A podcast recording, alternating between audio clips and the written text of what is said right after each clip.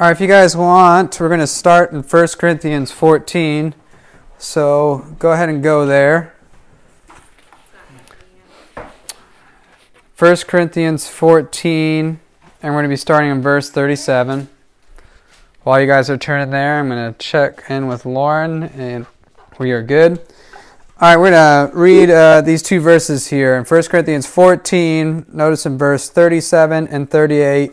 Paul is writing to the church at Corinth, and he tells them, If any man think himself to be a prophet or spiritual, let him acknowledge that the things that I write unto you are the commandments of the Lord. But if any man be ignorant, let him be ignorant.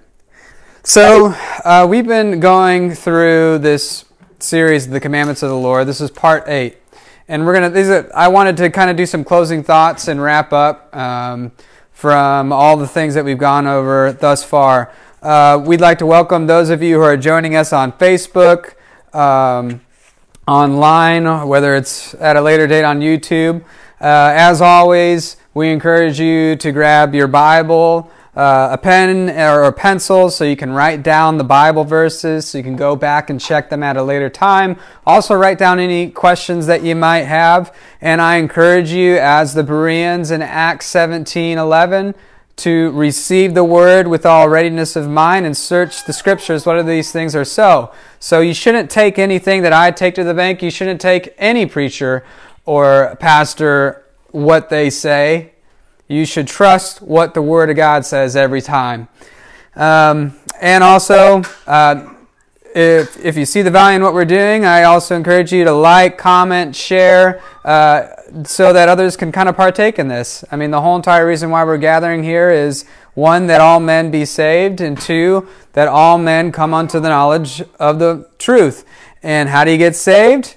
That's simply trusting in the gospel of Christ according to 1 Corinthians 15, how that Christ died for our sins according to the Scriptures, that he was buried and he rose again the third day according to the Scriptures. If you believe Christ died for your sins, paid for in full, blood shed on the cross, that's all you have to do. You might not even realize it. You're saved just like that. You're sealed with the Holy Spirit of promise. That's what the Word of God tells us. It's a free gift. So, um, tonight is part 8, right? Commandments of the Lord. We just read uh, Paul telling the church at Corinth in 1 Corinthians 14 that the things that I write unto you are the commandments of the Lord. So in part 1, we addressed what is a commandment.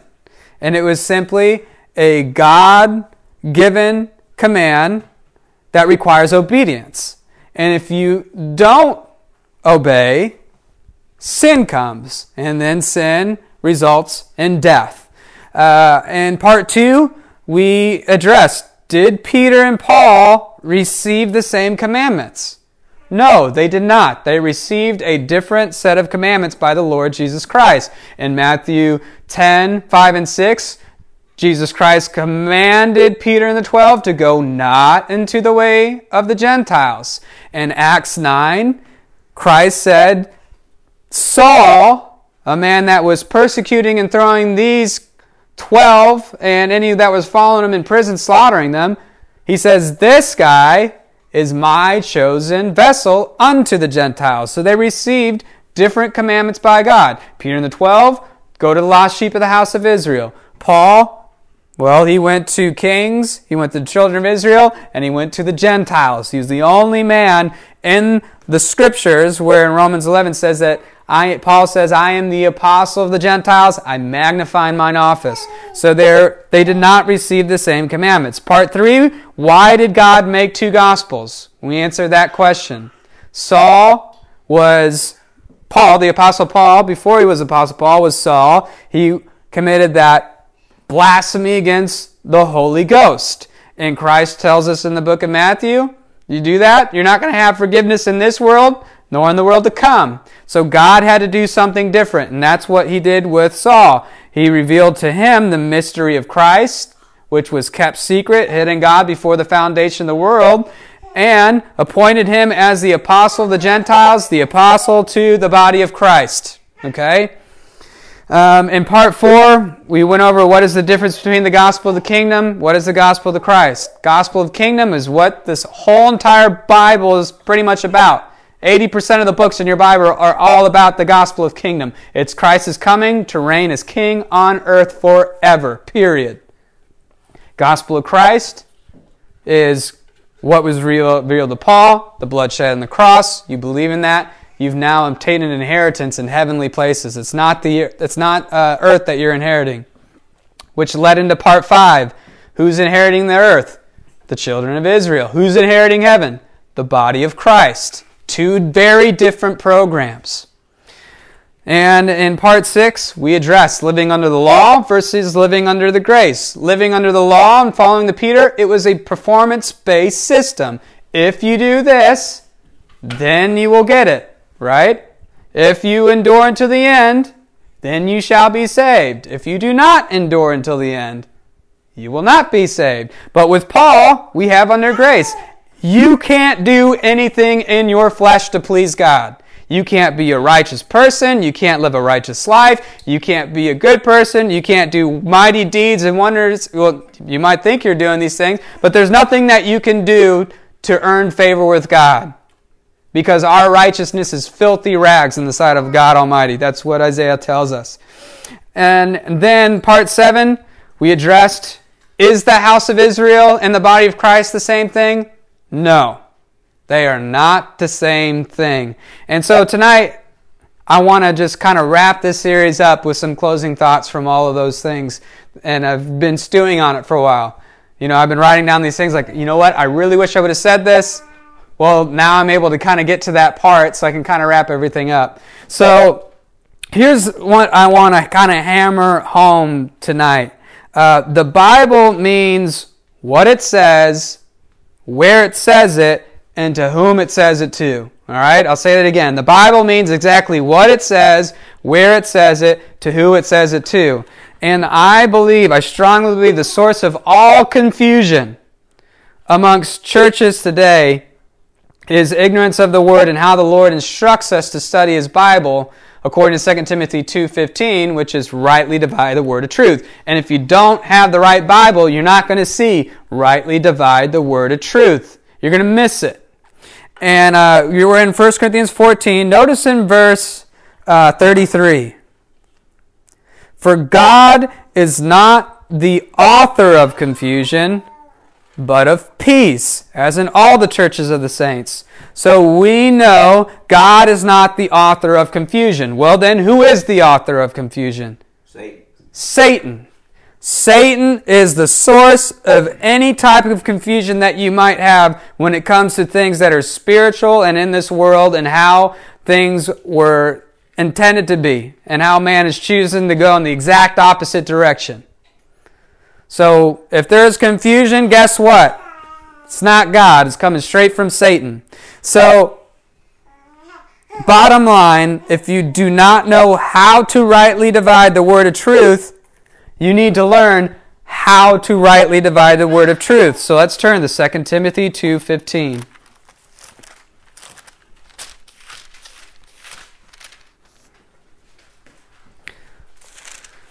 In 2 Timothy, Paul is getting nearing the end of his um, apostleship, and he is now preparing Timothy to kind of take over the reins.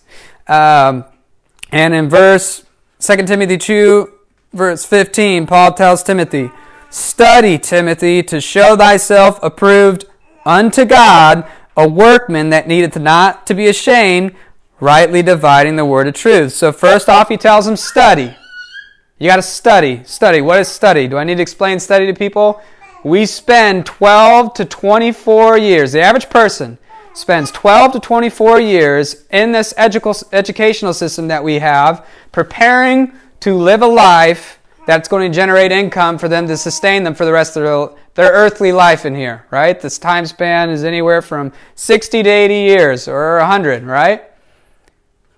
The question is why, when it comes to spiritual things, to where we're spending eternity, why isn't our spiritual education a priority? I'm just asking a question. I'm not looking for an answer.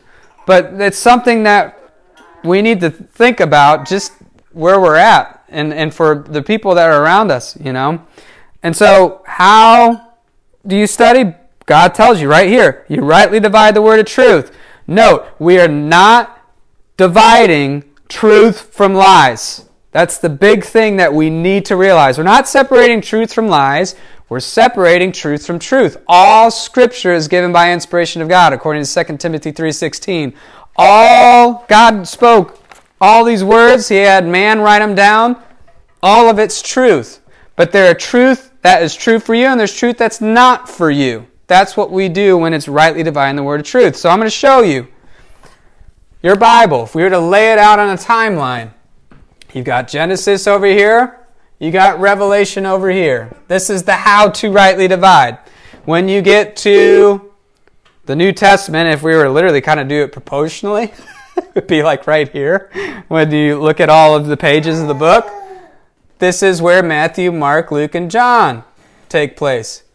All of this right here, the Bible means what it says, where it says it, to whom it says it. Over here, God is saying things to the nation of Israel, and He's speaking to the nation of Israel. We're talking about a physical, literal, human group of people here on the earth, a nation, Israel. Gentiles is everybody else.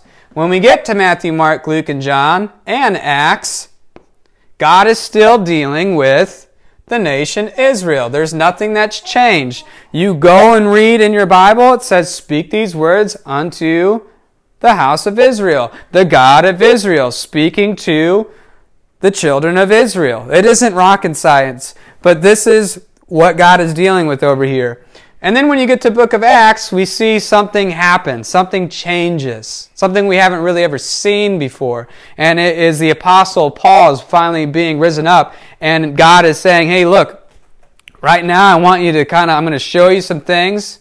And when we read Romans through Philemon, Christ speaks through Paul and says in 2 Corinthians 12, I will come unto visions and revelations of the Lord. He was downloading over a 30 year period of time in the book of Acts, the revelation of the mystery of Christ.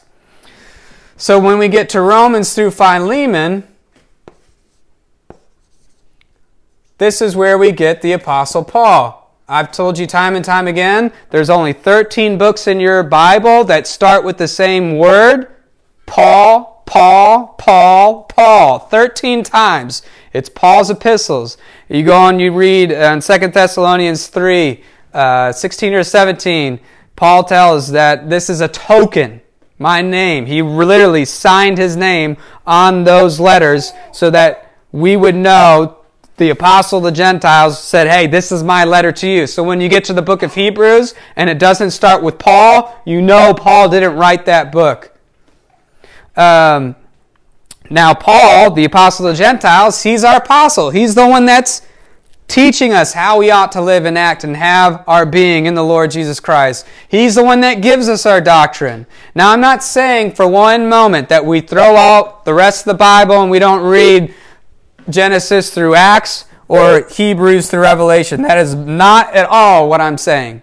As a matter of fact, you need to know all those things. But Paul, in the same, um, in 2 Timothy, notice in verse 7. 2 Timothy chapter 2, verse 7, Paul tells Timothy, Consider what I say, and the Lord give thee understanding in all things. So, Timothy, he's telling Timothy, Timothy, read everything. Read all my epistles, Romans through Philemon. When you get in that, you're going to understand your identity, who you are in Christ, how uh, we've been given this ministry of reconciliation, and it's going to tell you how you need to live and it's going to make all of the other scriptures make sense. That's what he's telling them there. It unlocks the Bible in a way that makes sense and it doesn't contradict itself. So, um, I lost track of thought where I was going with that. Um, so, we're, we're talking about the how to.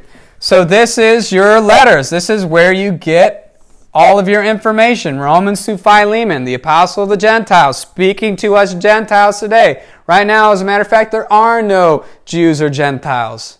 God isn't dealing with the nation, He's dealing with the individual. And there's going to be a time where Christ will come on the clouds.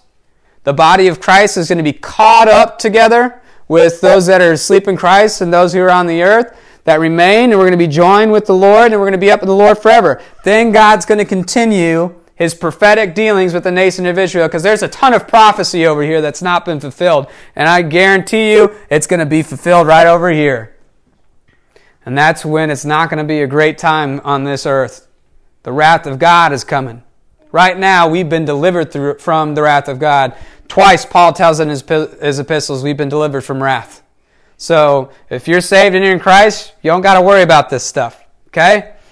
Now, um, closing thoughts. There's some three things I want to address why it's so important you understand how to rightly divide the word of truth. So, what I just laid out, you know, when you're in Genesis through Acts, you know God is speaking to Israel. Okay? That's who he's speaking to. It's all truth, and he means every single word of it. All that's truth. When you get to Romans through Philemon, you can rest assured that's your apostle. That's the guy that God sent to you, and that you're supposed to take what he says and live in faith and obedience to what the commandments of the Lord were given to him. Because those commandments of the Lord were given to you through the apostle Paul. That's how it works. It doesn't work that Christ gives all these things to Peter and the 12, and they say, hey, don't give that which is holy to dogs. Don't give that which is holy to Gentiles. He's saying, don't take these words over here and give it to Gentiles. And what are people doing today?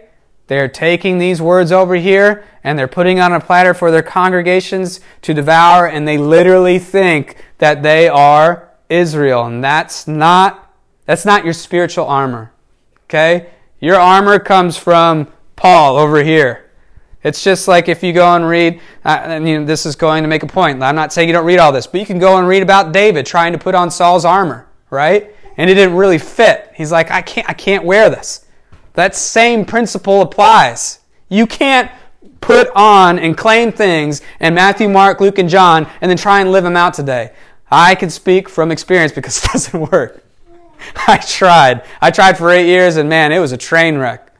You know, Nobody's able to keep those things in Matthew, Mark, Luke, and John. Why? Because it was exceeding the law of Moses.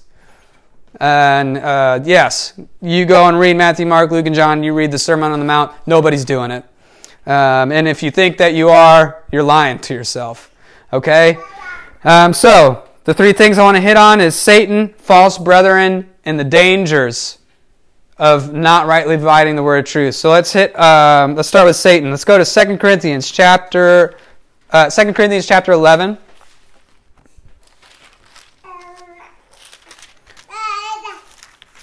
In 2 Corinthians chapter 11, let's read verses 3 and 4. But I fear Paul speaking here, we're in 2 Corinthians, but I fear lest by any means, as the serpent beguiled Eve through his subtlety, so your mind should be corrupted from the simplicity that is in Christ. For he that cometh preacheth another Jesus, whom ye, we have not preached, or if you receive another spirit, which ye have not received, or another gospel, which ye have not accepted, ye might well bear with him. So, in this passage, we're reading about Satan. He's described as the serpent. And how is he operating?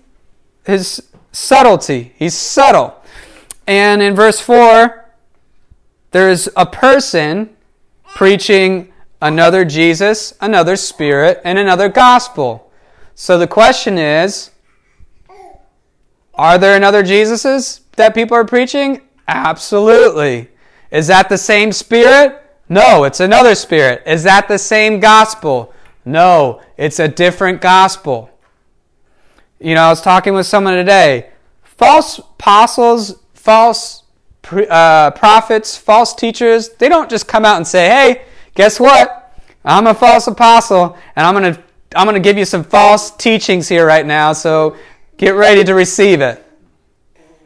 no, they don't do that. And as a matter of fact, the Bible talks that they are deceived and being deceived. They don't even know it. I bet they are probably some, some of them, they might be well intentioned and have a good heart, but they just don't know. But then there's the other ones that are straight up, I'm telling you, it's just straight up evil, wicked. They know what they're doing. Um, there was a movie, Smallfoot, and there was a scene there where um, the guy that was the keeper of the stones says, You'd be surprised what people believe if you tell them.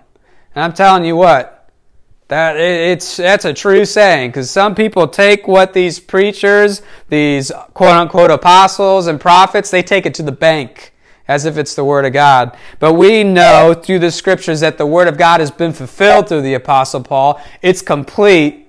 God isn't prophesying anymore today. Prophecy was something that God did through the nation of Israel. We've got the complete book here and we know what's going to happen as unfold. And it's just there ready for you to dig in and get out what the truth of God is doing today and what He's going to do in the days to come. Um, jump to verse 14, or 13, 14, and 15 in the same chapter.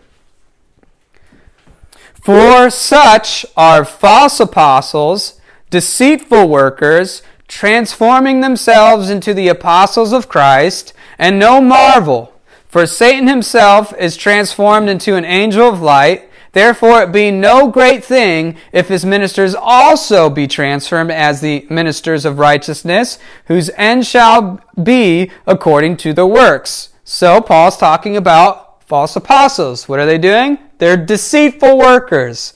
And Satan here is described not as a angel that's red and's got horns and a pitchfork. No, he looks like an angel of light. He looks like God. He looks godly. And who are they doing all this stuff in the name of? Jesus. They're doing these things in the name of Jesus, people. It's we're not talking about, you know, the people that flat out say Church of Satan. okay? No, they're doing these things in the name of Jesus. And you need to be aware of this. And if you're not in the Word, the only way that I had someone you know ask me the question the other day, how do you know? How do you identify it? The only way you're going to be able to identify it is through the Scriptures, through a King James Bible. That's the only way you're going to be able to identify it. I take that back. You can identify it through some of these other watered down versions, you know. But if you really want the 100% pure Word of God, you need a King James Bible okay? Um, and that's speaking from my own personal experience. I recognize these things. I read out the NIV for seven years. I knew about some things in it that weren't right, but once I started diving into all the other translations, modern translations, they take out the same verses. They take out the same words, and it's almost like science where they change it, okay? And uh, you want the pure Word of God, you need the King James Bible. That's just a side note. Um, so, We've addressed Satan, his MO. He's working as an angel of light. He's got people doing in the name of Jesus, and they are deceitful, false apostles, false teachers, false preachers. Now, false brethren. I want to jump into that, okay? Um, you're in Second Corinthians. Notice in verse uh, uh, 2 Corinthians 11. Notice in verse 26. I'm not going to read everything because Paul's kind of giving his little bit of a testimony of what he's been through for, the, for Christ. And uh, he's talking about all the beatings and everything. And in verse 26, in journeyings often, in perils of waters, in perils of robbers, in perils by mine own countrymen, in perils by the heathen, in perils in the city, in perils in the wilderness, in perils in the sea, in perils among false brethren. So, if you don't learn how to rightly divide, and you don't understand the word of truth and how that operates, you're going to be putting yourself in proximity potentially for false brethren. What do false brethren do? How do they work? How do you identify them? What are they trying to do? Turn with me to Galatians chapter 2. In Galatians 2, notice in verse 4. Paul writes, and that because of false brethren, unawares brought in, who came in privily to spy out our liberty which we have in Christ Jesus. Why would they do that? Do that. Notice in the next words that they might bring us into bondage. Okay? In context here, there was a group of Jews that were spying on Paul and his ministry spying out the liberties in Christ. And what they were doing is they were actually trying to go where Paul was and say, hey, look, You can't just be saved by grace, you got to be circumcised by the law of Moses, okay? In context, that's what we read, okay? But there are churches, and I'm telling you, it's across all over the world today. There are people that are literally taking these things of the law and Matthew, Mark, Luke, and John and saying, hey, yeah, you're saved by grace, but you got to do this. But you got to do that. There's always a but. They'll say, you know what? Christ died for your sins on the cross. He was buried and rose again the third day. They'll say that, but then there's always the but. You got to be water baptized. You got to give everything you have to the poor. You got to tithe. You got to fill in the blank. Okay? You got to make Jesus the Lord of your life. I can keep going on and on and on with these things that they add. And what are they trying to do? They're trying to frustrate the grace of God. That's what it is. You're frustrating the grace of God. You're not receiving that free gift. You are, uh, well, just go to uh, Galatians 1. Go to Galatians 1. Just turn back a page. Uh, notice in verse 7. Oh, we'll start in verse 6. Paul says, I marvel that you are so soon removed from him that called you into the grace of Christ unto what? Another gospel, which is not another, but there be some that trouble you and would pervert the gospel of Christ. Everything that I was just telling you, Christ died for us sins on the cross, he was buried, rose again the third day. Yeah, yeah, yeah, but fill in the blank, that's a perversion of the gospel. Okay? That's what that is, and you need to be mindful and you need to be careful and watch out for it. All right? Um, go to 1 Timothy chapter 6. 1 Timothy chapter 6. Why do you need to be careful? Why do you need to watch out for these guys? Uh, 1 Timothy chapter 6, verse 3 through 10. If any man teach otherwise, and consent not to wholesome words, even the words of the Lord of our Lord Jesus Christ, and to the doctrine which is according to godliness. These are guys that are teaching stuff contrary to Paul. They're denying his apostleship, they're denying his letters, they're denying his words. Verse 4 He is proud, knowing nothing, but dotting about questions and strifes of words, whereof cometh envy, strife, railings, evil surmisings perverse disputings of men of corrupt minds and destitute of the truth, supposing that gain is godliness. From such withdraw thyself. But godliness with contentment is great gain, for we brought nothing into this world, and certain we can carry nothing out. And having food and raiment, let us therefore be uh, with therefore with content. But they that will be rich fall into temptation and a snare and into many foolish and hurtful lusts, which drown men in destruction and perdition. For the love of money is the root of all evil, which while some coveted after, they have erred from the faith and pierced themselves with many sorrows. So Paul is talking about these men, men of quote unquote God, deceitful workers. They appear to be ministers of righteousness they deny Paul's words and they believe that godliness they gain. They in verse notice uh, what is it? Verse five. Supposing that gain is godliness. Oh, look at all the numbers coming into our church. Oh, look at all the giving. It's up. Right? Our our numbers are up. We're growing, and all these things. Supposing that that gain is godliness. They, they suppose that thing. And Paul says, no, that's not it at all.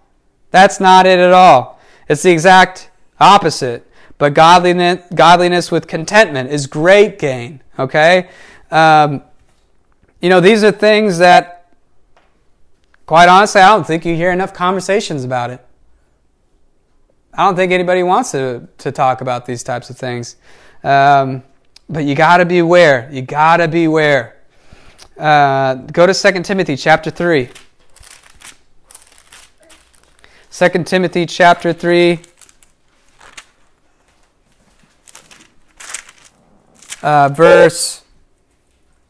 Uh, I might have a bad reference here. Chapter 3. 4, 5. Thir- 13.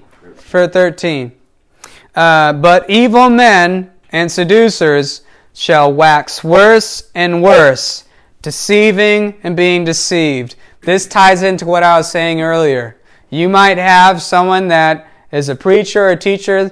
They might, some of them might have good intentions, but some of them don't. What's happening to them? They are waxing worse and worse. Things are always going to get worse as we continue to head towards Christ coming on the clouds. And they are deceiving people, and they themselves are being deceived. By who? God is not the author of confusion. It's all coming straight from Satan. That's what's happening today in the world. Um, Romans 16, 18. Let's go there.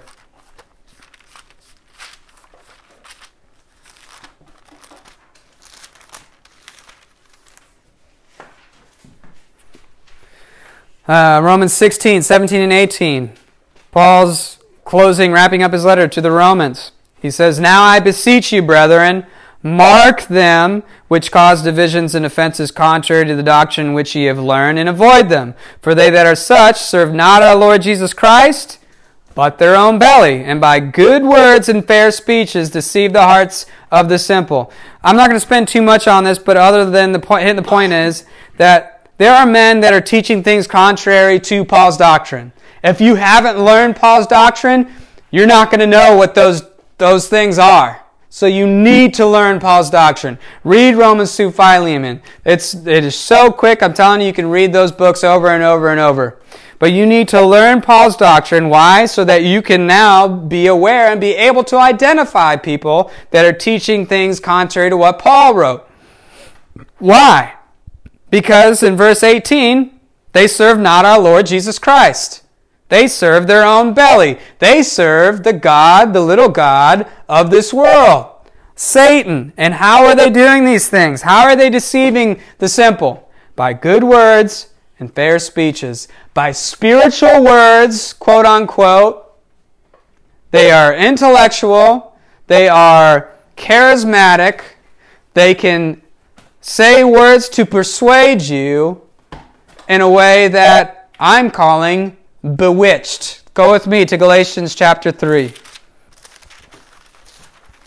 They're bewitching you to not obey the truth, okay? Um, verse uh, Galatians chapter 3, verse 1. O foolish, foolish Galatians, who hath bewitched you that you should not obey the truth, before whose eyes Jesus Christ had been evidently set forth crucified among you. So let's talk about the Galatians. They knew the gospel of Christ. They knew Christ died on the cross for their sins, was buried, and rose again the third day according to scriptures. And we have these Jews that are coming in and drawing them, hey, you need to come back under the law of Moses. You need to still keep all the commandments of Moses, right? And they were going. They were actually drawing themselves away from the grace of Christ. They're like, oh, okay, you know, yeah, I need to. I need to do all these things in the law, right? I need to go observe and keep these commandments and ordinances. And Paul tells them, O foolish Galatians, who hath bewitched you? Do you guys know what the word bewitched means? This was something that I just wanted to kind of pull up the dictionary and read it because it's a powerful word, okay? Uh, bewitched, I'm going to give you three definitions. No, definition number one bewitched means ignorant people being inclined to ascribe to evil spirits what they could not account for. Definition two to charm, to fascinate, to please to such a degree as to take away the power of resistance. And then, uh, third one, to deceive and mislead by juggling tricks or imposture. Wow. This is deeply personal to me because I've shared my testimony quite some times in how I was really deep into the signs and wonders movement, is what I call it. And in 2012, uh, I went out to Redding, California to a church, okay? And it was um, uh, just out of respect, I'm not going to say the church name. Uh, you know what? I'm going to say it anyways. Bethel, Redding, California. And um, this is the hub of one of the massive worship groups uh, today in our country. Jesus Culture's there. And they have an apostle, and I can't remember his name. I want to say it's Bill Johnson. He is literally their apostle. and he has prophets underneath him. And at that time, there was something called a glory cloud, okay? And this glory cloud was supposed to be the manifestation of the presence of God in the room.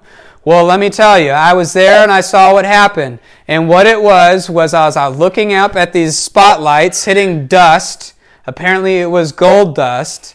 And I'm telling you, you could see the masses. This place was packed a huge auditorium, and they literally were in awe of this thing. And the thing running through my head is like, wait a second, wait a second. Uh, if this truly was the manifest presence of God, I can read the Old Testament. The sons of Israel fell on their face before God. It wasn't something that they could go, whoo, ah, and quiet. Uh, and the other thing reading through my head is Paul says, you're, do, you, do you not know that you're a temple of the Holy Ghost? Right?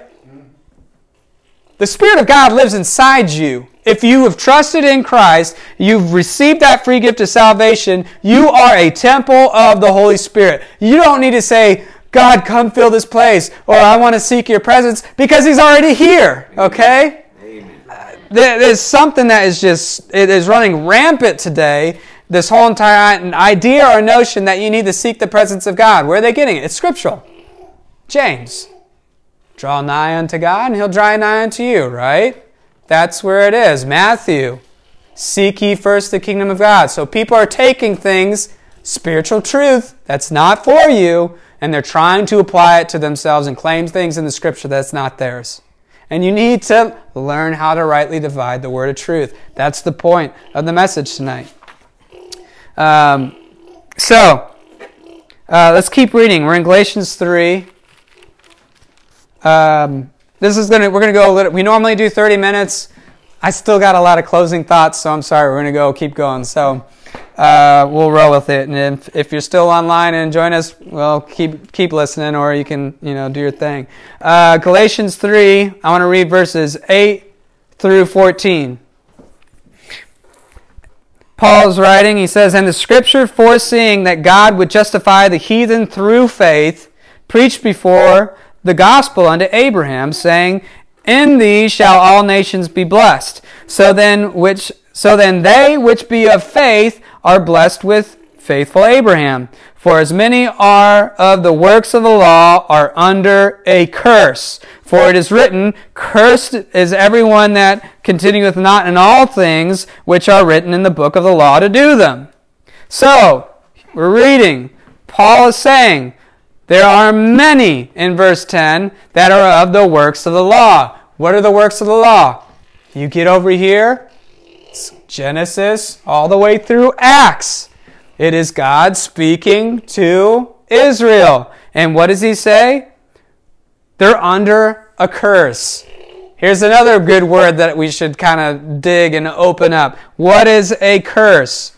Well, that word under the curse and I don't really like going to Greek that much, but this is one uh, instance where I went. Uh, it's uh, katara, and it's execration, imprecation, curse. I'm like, okay, great. Now I need to learn what these other words are. So, what is uh, execration? That is the act of cursing.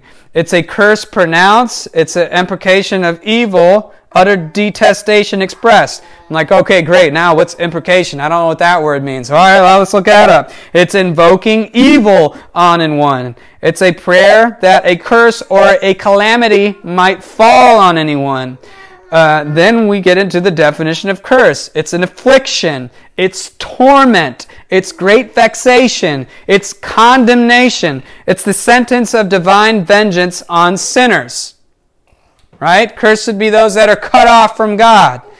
And cursed, it's afflicted, it's vexed, tormented, blasted by a curse, devoted to destruction, hateful, detestable, abominable. So these are powerful words that a curse is. And what did Paul say? If you're doing works right now and you're doing it by out of obedience for your salvation, what's it say? You're under a curse. It's torment. I've been there. Man, it is exhausting. You're always questioning, am I saved? Am I going to be saved? Because that's what happens when you read Matthew, Mark, Luke, and John, and you read Hebrews through Revelation. Peter and them were always asking themselves, Who shall be saved? Three times in the books of Matthew, Mark, Luke, and John, they say, Who then can be saved? Because this is crazy. This program is crazy. With God and with man, it's impossible. With God, all things are possible. That's what uh, Christ told them.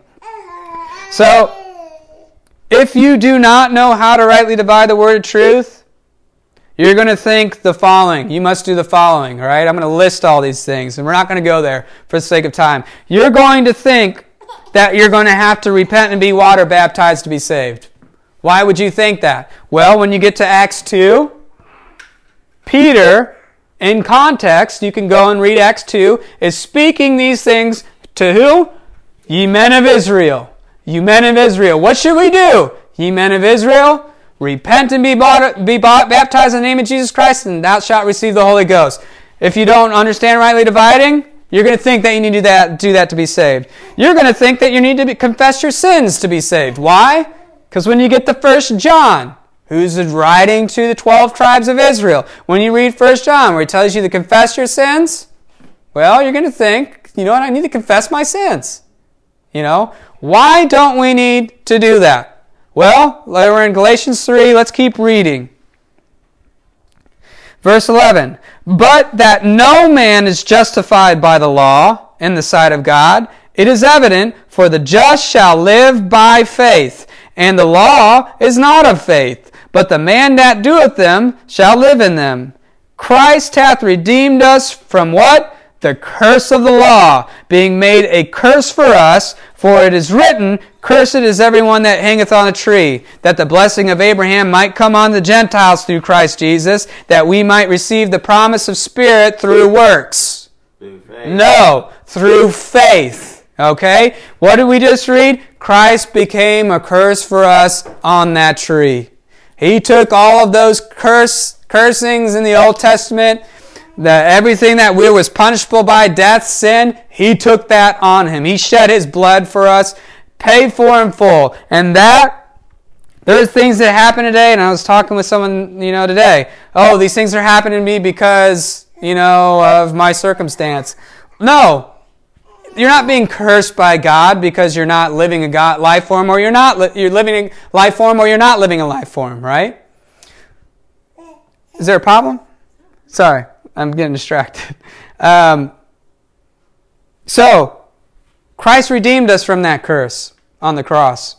Um, he paid for all the sins. We've been forgiven of all of them. Uh, if you don't rightly divide the word of truth, you're going to think that you need to say the sinner's prayer to be saved. Guess what? Sinner's prayer is not even in the Bible, so I can't even point to that truth in, the, in there.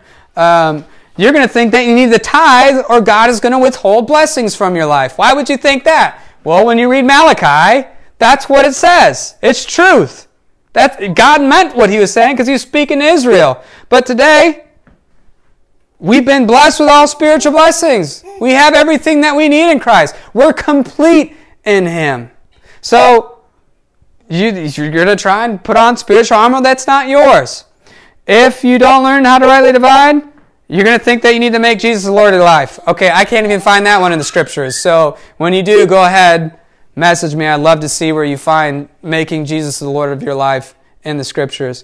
You're going to think that you need to seek the presence. Why? Because in Matthew 18, when two or three are gathered in my name, there I am with them, right? That's truth. That's what Christ told them. And in James, draw nigh unto God and he'll draw nigh unto you. Well, those are truth, but that's truth for Israel. It's not dealing with Gentiles. Why? Because we're a temple of the Holy Spirit. Because God has sealed us with that Holy Spirit of promise under the day of redemption. We can't get rid of the Holy Ghost if we wanted to. It's not leaving us. And man, that gets me fired up just thinking about it. Um, you're going to think that you need to do mighty deeds and wonders in the name of Jesus. Why? Because you read in the book of John, Christ says you'll do even greater works than these. People will think that. I thought that. I tried to do it, it didn't work. Um, you're going to think that you need to go and make disciples of all nations. Why? Because that's what Matthew says. But that wasn't for you. Okay? Um, you're going to think that you're going to need to follow Christ. Why? Because 22 times in Matthew, Mark, Luke, and John, Christ says, Follow me.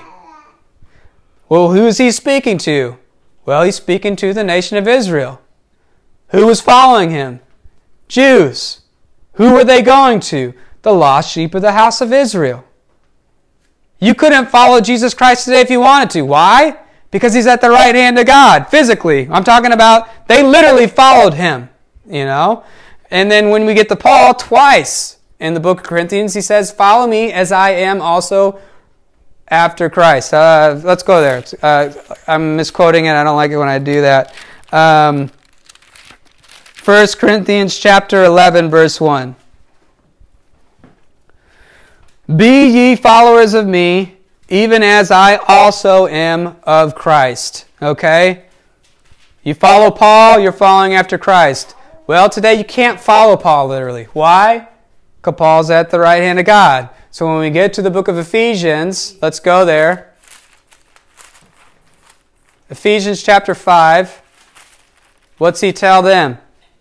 In Ephesians chapter 5, verse 1. Be ye therefore followers of God as dear children. So today, you want to follow God, you're going to need to understand the Apostle Paul and his letters and everything that was written to you. And since we can't follow him, God gave us some samples today, and I'm getting ahead of myself, that we can mark people that are living according to Paul's uh, epistles, and it's called the doctrine after godliness. You need to find guys that are, you know, preaching the gospel of Christ, that believe the Bible is the Word of God, that uh, Paul's our apostle, and that you need to rightly divide the word of truth. Those are the guys you want to mark and follow because we need examples. We need guides. Okay? Um, if you don't rightly divide the word of truth, you're always going to question who then can shall be saved. I told I said that before three times. You'll see that Matthew, Mark, Luke, and John. Who can be saved? um, and then the last part, if you don't know how to rightly divide the word truth, you're going to think faith without works is dead. Why would you think that? Because that's what James says because Israel was under a works based system. They had to do works of righteousness. If they didn't do those works of righteousness, guess what? They weren't saved. Today, under Paul, the work of the cross is all we need. The faith of Christ is who we live by. Go to Galatians 2, verse 20. Galatians 2, verse 20. Paul writing, he says, I am crucified with Christ. Nevertheless I live, yet not I, but Christ liveth in me. And the life which I now live in the flesh, I live by the faith of the Son of God, who loved me and gave himself for me. I do not frustrate the grace of God, for if righteousness come by the law, Christ is dead in vain. So Paul says, whose faith did he live by? He lived by the faith of the Son of God. He didn't live by his faith. And this is why I said you need a King James Bible because there's only one word that they change in that, and they change that faith of Christ to faith in Christ. They change his faith that you live by to your faith. And I'm telling you, I tried to live by my faith and it didn't work out very well for me. But when I found out the truth of God and what the true Word of God says, that I live by His faith, it was the most liberating thing. That's the joy and freedom and security and the hope that we have in Christ. It's a wonderful thing. So if you don't have a guide, this is my conclusion, wrapping it up. If you don't have a guide, you need to get one. Why? Go to Acts chapter 9. So notice, I'm not in Paul's epistles, but I'm going to Acts 9. Why? Because all scripture is given by inspiration of God. It's profitable. So in Acts chapter 9, Notice in verse 30 and 31, there is a Ethiopian that was going um, to Jerusalem to worship. He was a Gentile that blessed Israel. Why? Because he was over here. He understood how God was working in times past. We hadn't gotten to the Apostle Paul yet. Um, and in, well, we did get to him, but he hadn't taken the front seat. Anyways, Verse 30 And Philip ran thither to him and heard him read the prophet Isaiah, saying, Understandest thou what thou readest? So this Gentile Ethiopian guy was reading out of Isaiah. And he said, How can I, except some man should guide me? And he desired Philip that he would come up and sit with them. And the place of the scripture which he read was this He was led as a sheep to the slaughter, and like a lamb dumb before his shear So open not his mouth, and basically expounds to him and explains Christ. Okay? That was chapter 10. not- Oh, that I. Chapter 8. 8. oh, eight. Sorry. Chapter 8, verse 30 and 31. Um, so, the guy's like, how can I know what I'm reading unless I have a guide? That's the point I want to make. You need a guide, okay? Now, um, why do you need a guide? Turn to Philippians 4. Notice in verses 17 through 21. Paul writes, Brethren, be followers together of me, and mark them which walk so, as ye have for us an example. For many walk, of whom I have told you often, and now tell you even weeping, that they are they, that they are the enemies of the cross of Christ, whose end is destruction, whose God is their belly, and whose glory is their shame, who mind earthly things. For our conversation is in heaven, from whence also we look for our Savior, the Lord Jesus Christ, who shall change our vile body, that it may be fashioned like unto his glorious body, according to the working whereby he is able even to subdue all things unto himself. So he's saying, hey, look, again, follow me. Don't follow Peter, James, and John, or the twelve. And you need to mark those that are following me. Why? So you have an example of how to study and how we ought to live. And he tells us that there are many that are walking as the enemies of Christ. Everything that I said earlier. They're not listening to Paul's letters, they're not listening to his words. They're trying to listen to the words over here. They're trying to listen to the words over there. And that what they're enemies of Christ, essentially. That's what Paul tells them in Romans. I'm sorry, I'm going off script. We got to go to Romans. Um, Romans chapter 11, verse 28. Romans 11, verse 28. Talking about Israel. Okay? These guys over here, these guys over there. As concerning the gospel, which gospel? The gospel of Christ, not the gospel of the kingdom of God. The gospel of the uncircumcision, not the gospel of the circumcision. As concerning the gospel, they are enemies for your sakes, but as touching the election, they are beloved for the Father's sake, for the gifts of calling of God are without repentance. So, as concerning the gospel of the uncircumcision, those guys over there, Israel, they're your enemies. Because they don't have this inheritance, they don't have this program of grace that we live under. They would be disobeying if they tried to listen to Paul's doctrine over here and over there, and vice versa. That's why you need to rightly divide the word of truth. That's the whole entire point why we're talking about this. So, why do you need guides? You need to mark guys that are faithful, uh, that are listening to Paul. They are living out the doctrine after godliness. Uh, go to 2 Timothy chapter 2. 2 Timothy chapter 2, verses 1 and 2. Thou therefore, my son, Paul writing to Timothy, be strong in the grace that is in Christ Jesus, and the things that thou hast heard of me, not Peter, James, and John, among many witnesses, the same commit thou to faithful men who shall be able to teach others also. You're not supposed to just keep this thing that we're telling you, this glorious gospel of Christ for yourself. No. You're supposed to share it with others, and you need to learn how to share it with others. How can you share it with others if you haven't learned it yet? That's why you need to mark examples. That's why we meet. That's why we grow together in the grace and the knowledge of the Lord. So you've got examples, you got faithful men. Let's talk about the joy. Matt, let's go to Romans chapter 5. Romans chapter 5, verse 11. And not only so, but we also joy in God through our Lord Jesus Christ, by whom we have now received the atonement. It is a joy to know that you are saved and sealed, and it's all paid for in full. Amen. It's a joy.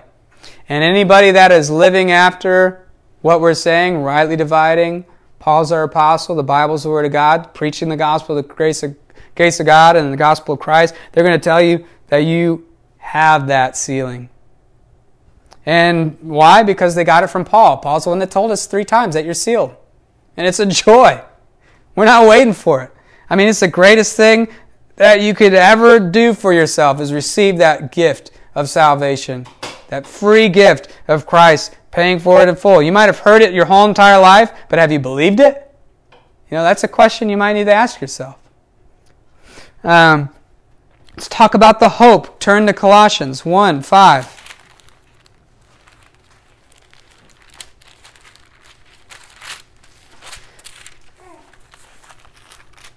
Colossians 1 5.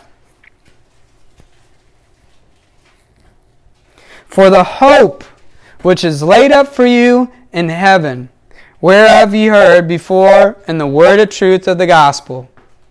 We, this isn't like a hope for, like, I hope this is going to happen. It's like, no, we, we know this is coming. And we are members of the body of Christ. It's a great mystery of his flesh and of his bones. One day Christ is going to come back on the clouds. We're going to be up there. We'll be caught up together with the Lord in the air. We're going to be with Him forever in heaven. And that's amazing. And there's some things in here that you can dig. I'm telling you, there's so much that you can learn from, from the Bible. And uh, we're going to be learning till the day we die. And we're going to be learning, quite honestly, I think after the day we die. There's so much to, to discover. Um, let's talk about the freedom that comes with this. Go to Romans 6 18. Romans 6 18. Being then made free from sin, ye became the servants of righteousness. Jump to verse 22. But now, being made free from sin, and become servants to God, ye have your fruit unto holiness, and the end everlasting life. Jump to Romans 8, chapter 2. For the law of the Spirit of life in Christ Jesus hath made me free from the law of sin and death. And last but not least, Galatians chapter 5, verse 1. There's freedom that comes with knowing the truth. You don't need to be afraid of the Word of God. That's why I'm hitting on the freedom right now. Galatians 5, verse 1. Stand fast, therefore, in the liberty wherewith Christ hath made us free, and be not entangled again with the yoke of bondage.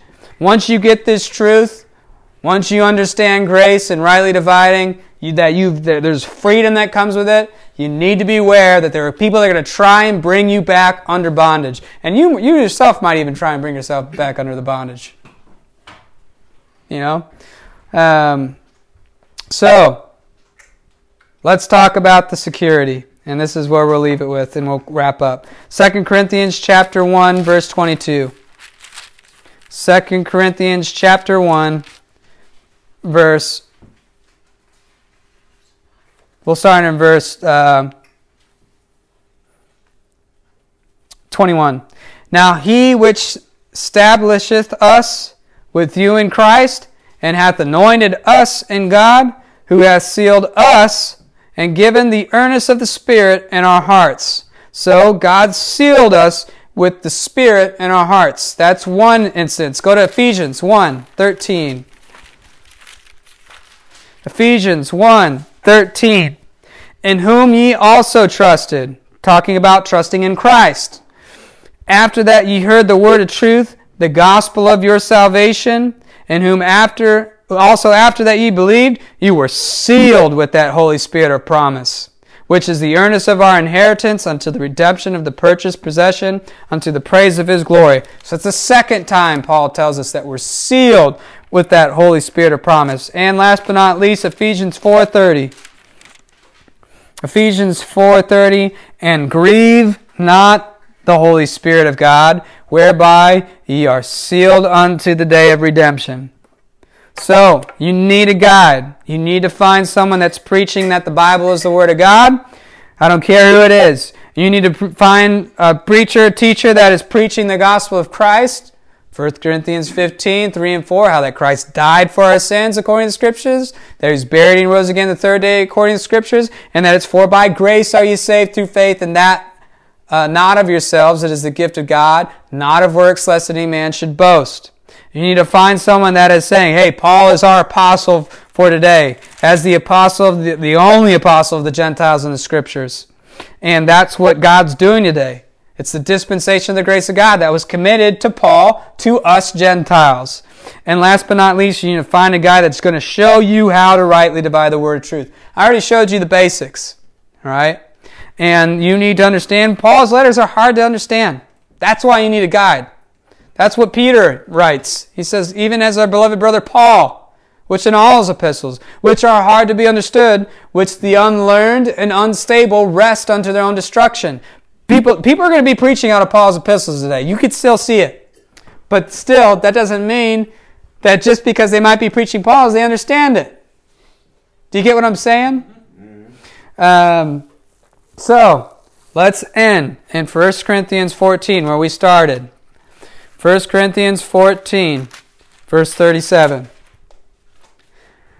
If any man think himself to be a prophet or spiritual, let him acknowledge that the things that I write unto you are the commandments of the Lord. And I'm going to end it with uh, this. But if any man be ignorant, let him be ignorant. Look, our duty, our job today is to preach the word. We're supposed to present the gospel of Christ, and we can point them into it. But at the end of the day, if they don't want the truth, if they want to choose their religion, Paul tells, tells them right then and right here if you're not going to listen to Paul, they're not going to listen to you speaking the words of Paul, which really aren't the words of Paul, it's the words of Christ. Well, guess what? Let them be ignorant. It's not on you to change their mind. So, I've really enjoyed the study. I hope you uh, have been encouraged and have learned something new. As always, uh, we'd love to hear from you. If you saw the value in what we're doing, I encourage you to like, comment, and share this so that others can partake in it. Thank you so much.